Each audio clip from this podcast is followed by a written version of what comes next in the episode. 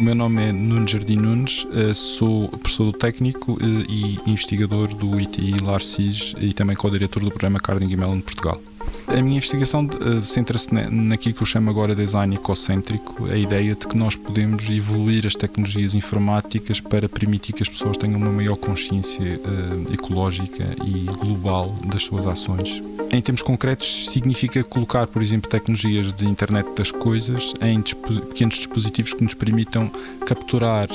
e observar fenómenos que muitas vezes nos são, não nos são visíveis. Por exemplo, nós temos projetos com as baleias uh, em que nós utilizamos estes sensores para capturar o som por baixo d'água através de hidrofones e tentar que as pessoas que estão a bordo dos barcos que, que, fazem a visualização das baleias possam aumentar a sua experiência utilizando os seus dispositivos móveis, ouvindo o som e, em alguns casos, tendo alguma imagem do que é que está a acontecer debaixo d'água. É um exemplo de uma intervenção tecnológica que permite que as pessoas possam ter maior consciência ambiental quando estão em atividades lúdicas, como é o caso da observação de baleias e de cetáceos, e com isso também conseguir que essa observação aconteça cada vez mais afastado dos animais, protegendo-os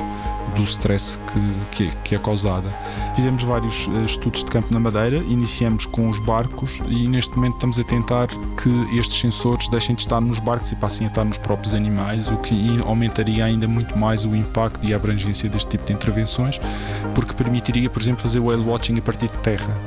Uh, e portanto ainda aumentar ainda mais uh, a distância, digamos, e, e, digamos este perímetro de segurança que nós temos que ter relativamente à proteção da natureza.